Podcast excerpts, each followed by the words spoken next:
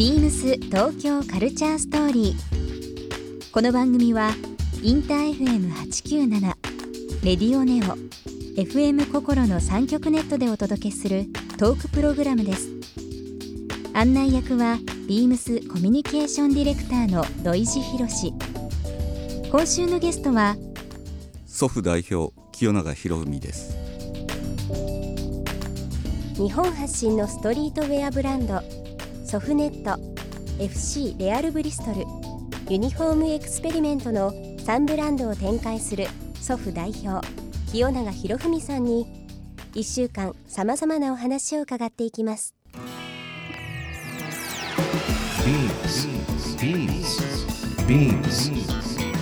BeamsBeamsBeamsTokyo Culture StoryBeamsTokyo Culture Story. This program is brought to you by Beams. ビームスありとあらゆるものをミックスして自分たちらしく楽しむ。それぞれの時代を生きる若者たちが形作る東京のカルチャー。ワクワクするものやこと。そのそばにはきっといつもビームスがいる。ハッピーな未来をつくりたい。東京のカルチャーは世界で一番面白い。ビームス東京カルチャーストーリー。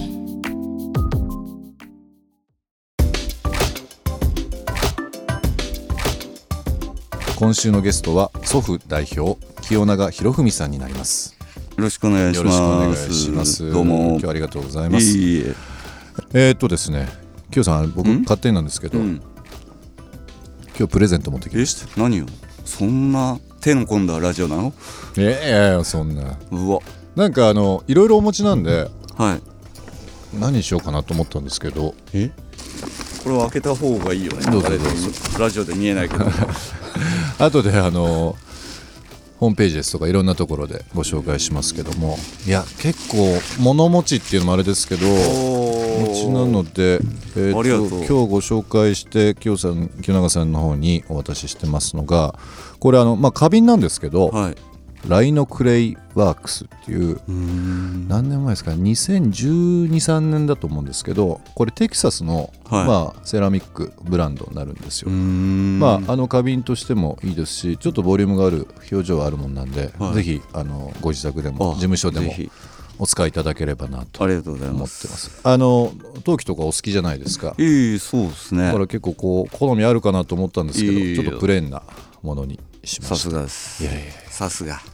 一点一点ちょっと表情違うんでえーあのバランス見ながらさすが土井地博いやいやいや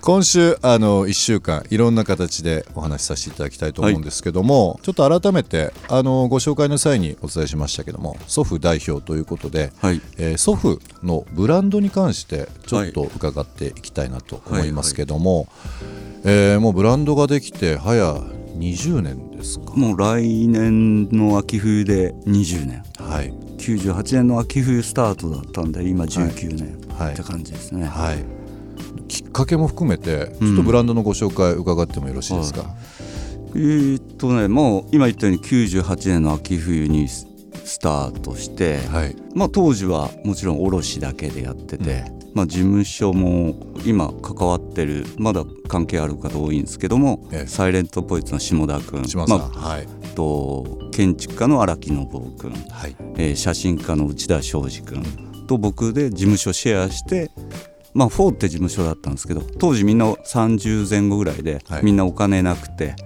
で1人10万ずつ出して、40万の事務所借りてシェアしてて、でまあたまたまそれがみんな九州出身だったっていあう皆さん九州九州ですね。あそうですね。下田君が福岡で荒木君が熊本、えー内田君が長崎佐世保僕が大分で、でたまたまそういう異業種、うん。同業種がいなかったから良かったと思うんですけど、異業種で事務所シェアしてスタートしたっていうのがあって、まあ、そこを膨らますとたまたまブランドやるんだって話になって、じゃあ僕グラフィックやりますはい。僕写真撮ります。で翌年99年店を作ろうと思ったけどっていうことで、え隣の席荒くんだったら荒くお願いみたいなそこで完結するような。でもそれ結果論ですけどその今の方々ってものすごいもう今日本をはじめすごい活躍されてる方じゃないですか。みんな忙しくしてますね、うん。なんかそういうちょっとこうエネルギーが集中してた時期なのかもしれないですけど、まあ異業種だったからこう刺激を受けてうん。すごいいい時期の30の時だったのかな、その時は。は祖父という名前のうん。由来も含めてちょっとお伺いいしたいんあのですけども、ーブランドをやるにあたって、はい。まあ、最初サンプル作ったりものづくりしてたんですけど結構もう名前が最後になって、さて何にしよう何にしよう、自分の名前とか嫌だなと思いつつ、ずっと考えてまあ日本人のファッションとか日本人のセンスで一番いいとこなんだろうっていうところを掘り下げて、えまあ、そこが粋っていうところに当たって、まあ、粋を自分的に解釈したのが sophisticated、はい。まあ、都会的な洗練されたっていう意味で、それを自分的に、まあ、SOPH の後にピリオドを打ってソフっていうことに造語で作ったっていう感じなんですけど、え今あの「粋」という言葉挙げていただきましたけども、やっぱりそういう随所に書くデザインとか考え方っていうのはもうその普遍的にずっと残ってるもんですか今も。なんかこうなんか気をてらったファッションが自分的にうん。あんまり当時まあ今もそうですけど、ん。自分の格好もそうですけどあんまりこう興味がなくっていうか、好きではなくてやっぱまあ裏地だったりとかチラリズムだったりとかなんかまあ昔で言うと着物の裏とか、そういうとこにこだわってそういう内に秘めたうーんちょっとデザインを落とし込んだっていうのが多くて、まあそこでやり始めたっていう感じなのかな。なるほど、うん。僕もあのー自分の話で申し訳ないんですけどやっぱり当時は98年って大阪にいてはい。あ、そうでなんですね。そうなんですよ。で、まあ、2年後ぐらいにもう東京来てますけども、やはり、まあ、90年代の裏腹ブームももちろんそうですし、はいはい。結構その憧れも含めてですけど、はいは当時もう約20年前ですけどもねいはい。今のそのまあ行きということはあのー知らずでしたけども、うん。祖父の存在を知ってすごく改めて東京への憧れっていうのをあの感じたのを今思い出しました。久しぶりあうに。ん、まあここにも書いてますけど、まあ当時裏腹っていうはい。ブーム全盛期って書かれてますけど、まあちょっとやっぱりちょっと街中がちょっとまあグラフィカル。今そうですね。今の2017年とかに近いのかな。結構グラフィティ。でしたよね。まあ、グラフィックものがみんな多くて、やっぱ逆にそうじゃない逆のもうグラフィックなしで始めたんですけど、うん。僕は。うん。うん全然。その当時あんまりこうそういうストリートっぽいのが多かったんでちゃんと普遍的な洋服を作ってるのが珍しかったっていうのもあるかもしれない。うん。うん。前年97年がナンバーナインで、はい。98年がうちでなんかそういう服がや出始めたっていう感じだから逆に珍しがられて、うん。まあ、メディアにも取り上げられたりとかバイヤーからも買われたりとかっていうのはありますね。そうですね。うん。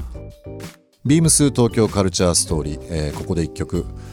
今日は、えー清永さんに選曲していただいております。曲のご紹介の方よろしいでしょうか？はい、えーサイレントポイッツの「東京」って曲なんですが、はい。まあサイレントポイッツをやってる下田君とは最初に事務所を作った時から仲良くてずっと一緒にシェアしてたりではい。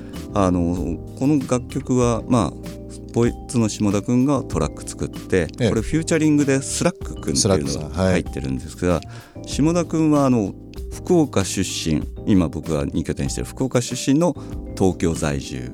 でスラック君は東京出身の今移住して福岡現在住なんですよね。なる。ほど。で結構この2人が違う目線でシンクロしながら相互の目線で東京っていう曲を作ってるのが面白いなっていうことでね。まあ、今回のラジオにいいのかなと思って選んでます合わせていただいて。はいありがとうございます。ビームス東京カルチャーストーリー。明日も引き続き祖父代表清永博文さんにお付き合いいただきたいと思います。明日もどうぞよろしくお願いいたします。よろしくです。「ームス東京カルチャーストーリー。番組では皆様からのメッセージをお待ちしています。メールアドレスは beams897 アットマークインター FM.jp ツイッターはハッシュタグ beams897 ハッシュタグビームス東京カルチャーストーリーをつけてつぶやいてください。またもう一度お聞きになりたい方はラジコラジオクラウドでチェックできますビームス東京カルチャーストーリー明日もお楽しみに beams ビームスオンラインを担当している牧野秀明です。ビームスオンラインショップをはじめ EC サイトの商品を扱っています。商品を掲出する際に情報を集めてコメントを書いたり、商品情報のメールマガジンを配信したりしています。私はビームスランクラブでキャプテンを務めています。もともとは社内の有志メンバーで集まったサークルでしたが、リレーマラソンなどの大会で上位入賞することが多くなったこともあり、昨年からビームス公式のクラブとして活動しています。個人的には2018年東京マラソンも出場予定で3時間切りを目指します。ビームス東京カルチャーストーリー Beams Tokyo Culture Story.